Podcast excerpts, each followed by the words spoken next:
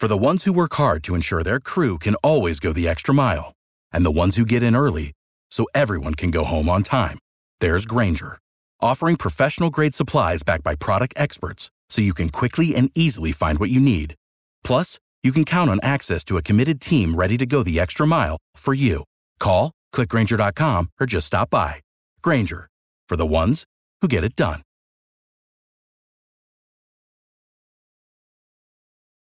Every team, every topic, everywhere. This is Bleav. Hey, what's going on, everybody? Welcome back to another episode of Bleav in SDSU Basketball here on the Bleav Podcast Network. It's a place with a show for every team in San Diego and more. We believe in our teams. Do you believe? On this episode, we're going to finish out this 2009 2010 women's basketball season recap series with the part two of the postseason. We're talking about the NCAA tournament, what happened, and why this team, at the end of the day, is the greatest women's basketball team in school history. So, without further ado, here we go. As always, if you enjoy the show, please rate and subscribe to us on iTunes. We are available wherever podcasts can be found. Ah, so here we are. It's fresh off a Mountain West Conference tournament win, and we await what many sports fans know as Selection Sunday. Um, actually, for the women's side, it's called Selection Monday but it answers the same questions that fans and players alike are looking for. Who is seated where? Who will play whom?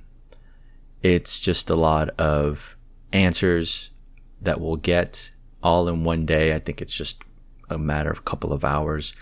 So in this instance, on this Monday, the practice players and I got together while the players and coaching staff were together in a separate location, I think near Peterson Gym.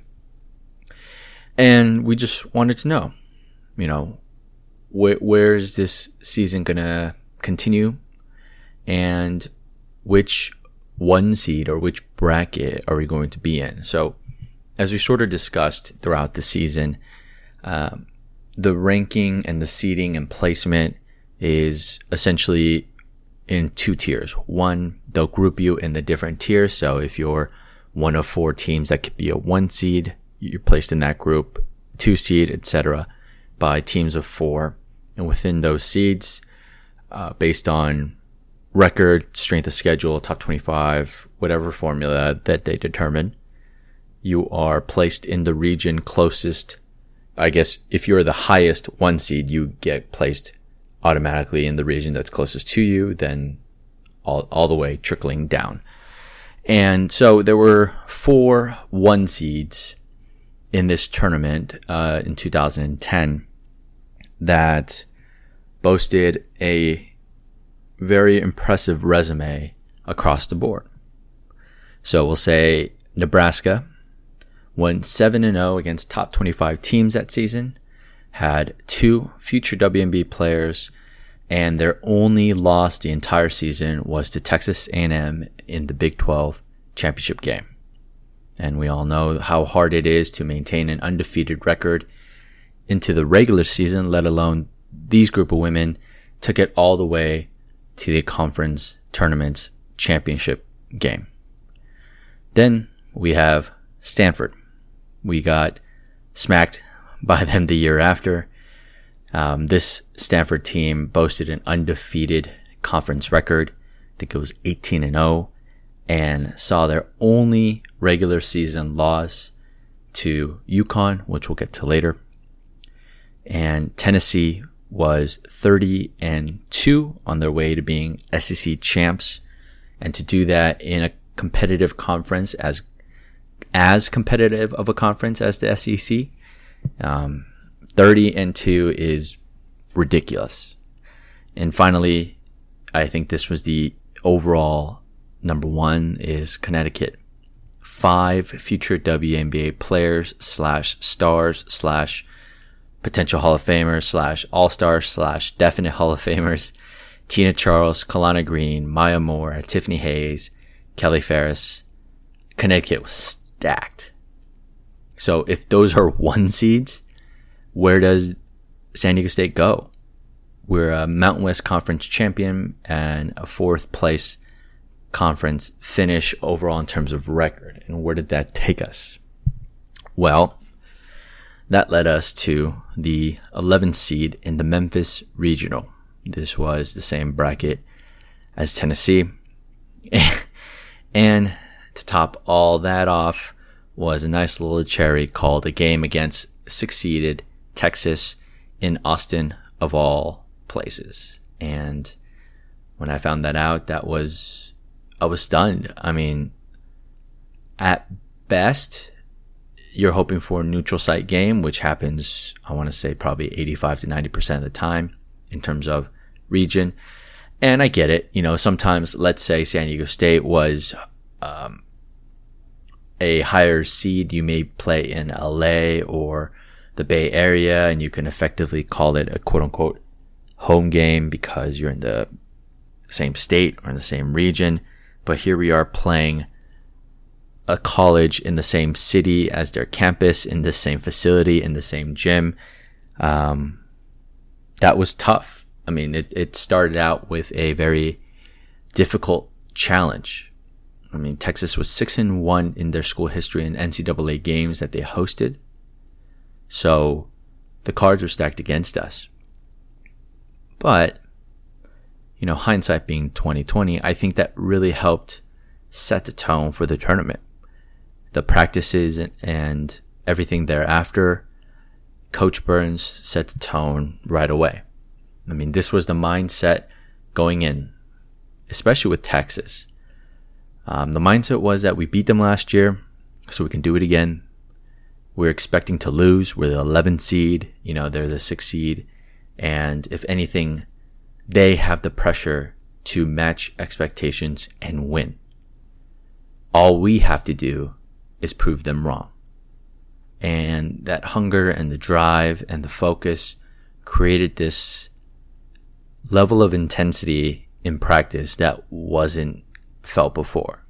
Every practice was like a, what you would call a business trip.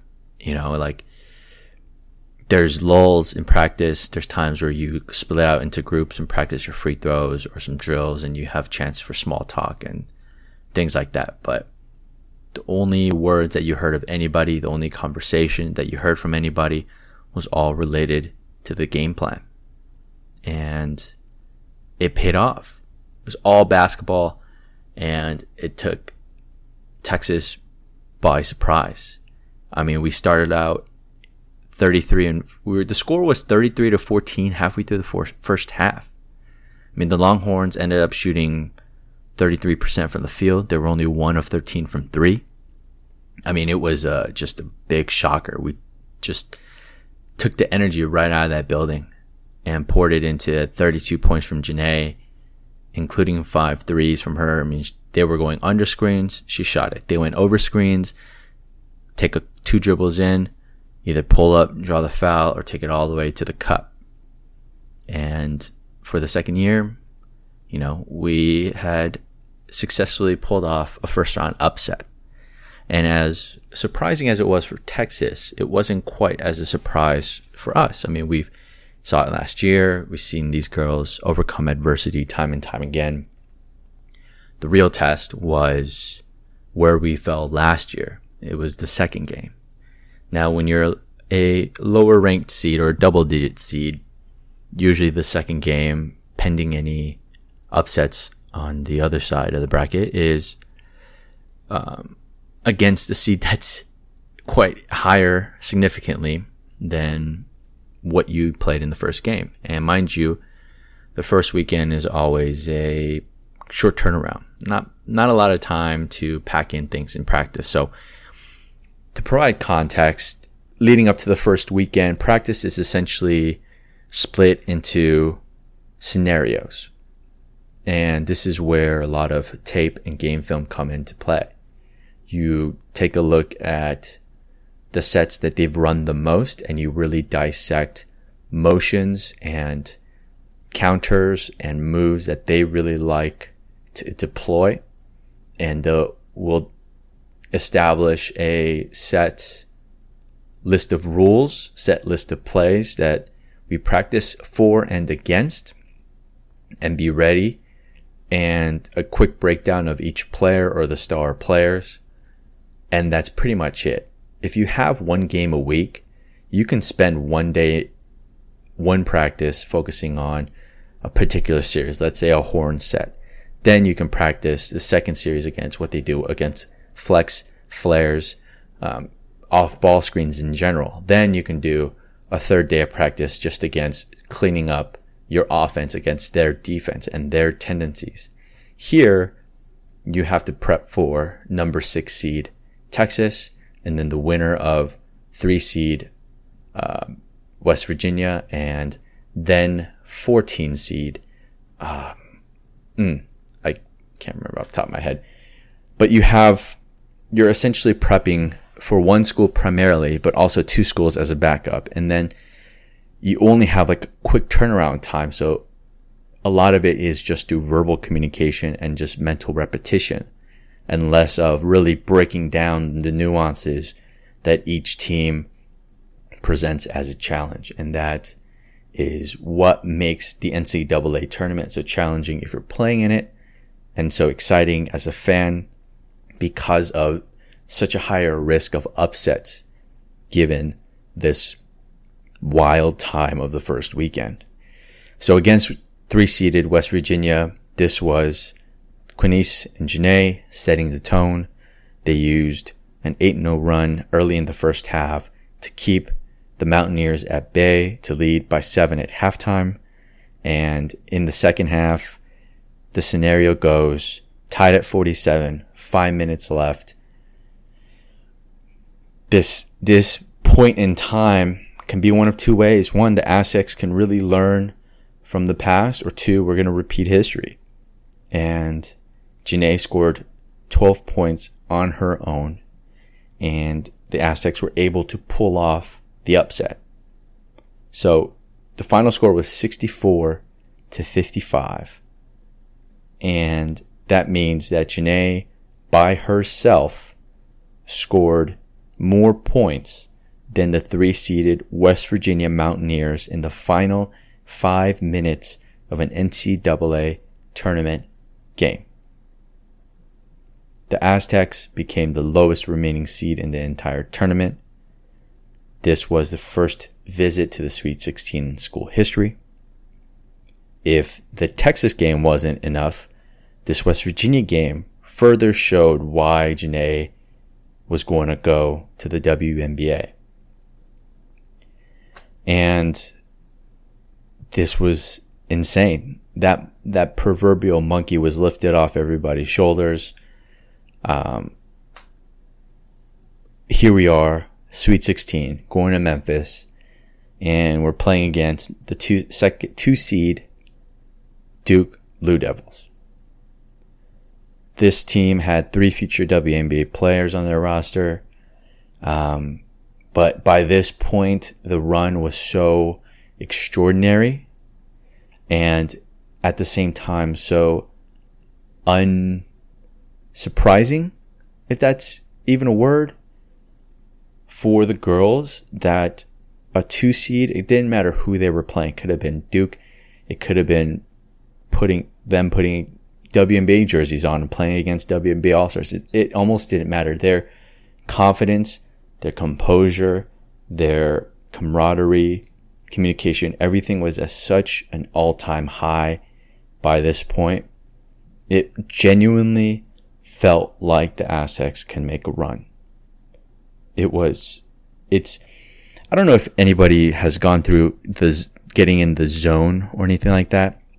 You know, when you're playing basketball, playing sports, if you're in the zone, maybe the basket, you know, a, a rim that can fit two basketballs can feel like it can fit 10. I mean, you just don't even try. You just kind of chuck the ball up near the rim and it just happens to go in.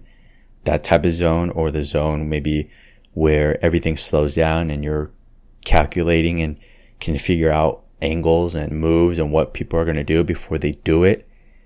Whatever zone that you can experience or refer to, that's the type of zone that this entire team was on during this run.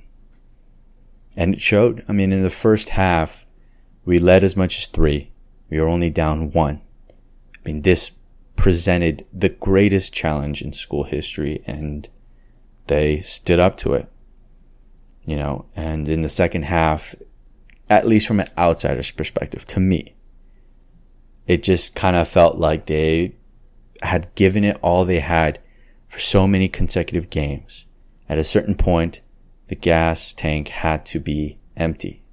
And that's sort of what it felt like. Um, and they lost only by eight, 58 to 66. And the magical run of the Aztecs had come to an end. But if you can imagine starting full circle here, starting the season 3 and 3, ending the regular season 18 and 10, ranked fourth in a conference that boasted one top 25 team. To take that, to go to Vegas to win the Mountain West Conference Championship, to not only upset, upset and win the first game for the second year in a row, but then double down and beat a three seed to book a ticket to the Sweet 16 to stand toe to toe for the majority of the game against a school like Duke, boasting three future WNBA players on their roster. And at the end of the day, to have this sort of run and narrative about this Aztecs being an all time team in school history, to me, goes to show what really these women were were about. Their character, their composure, their confidence, their calm, their patience. At there were so many points during an 18 and 10 season that you really can just look in the mirror and say, fuck it, and just, you know, kind of do the, go through the motions and play and do whatever. It's like, we're we 18 and 10, whatever. Like we're seemingly losing that every third game or whatever. Like, who cares? Like, it's just not our year. We'll just try again next time. And to have the expectation too of just expecting to lose anytime you're playing a, a team that the majority public recognizes before yours. You know, and for them to overcome all of that, to change the narrative a full 180 degrees, to go to end to this point and forward into school history where Janae was a first round pick by the Indiana Fever, where Quenese has built a long career overseas professionally and to close the loop and all that. This is something that I think fans, school, alumni, uh, former players, future players will always remember as the greatest team in women's school or greatest women's team in school history. So there's my case. It's uh, it took a few episodes, and I hope uh, you see my side. And if you disagree, definitely please feel free to drop a line. You can find us on Bleav.com and at Bleav Sports. I'm your host, Kongsan. I am at underscore Kongsan San. If you're interested in advertising on the show, please reach out to us at bleav.com. All right. Well, hopefully everyone's still staying safe. Um, I know that a few states are slowly starting to open up. Please uh, proceed with caution and um, hope everybody stays healthy throughout this time. We'll get through it together. And until next time, go Aztecs.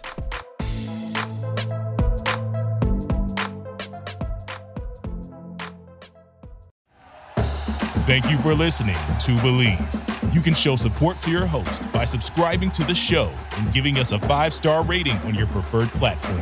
Check us out at Bleav.com and search for B L E A V on YouTube.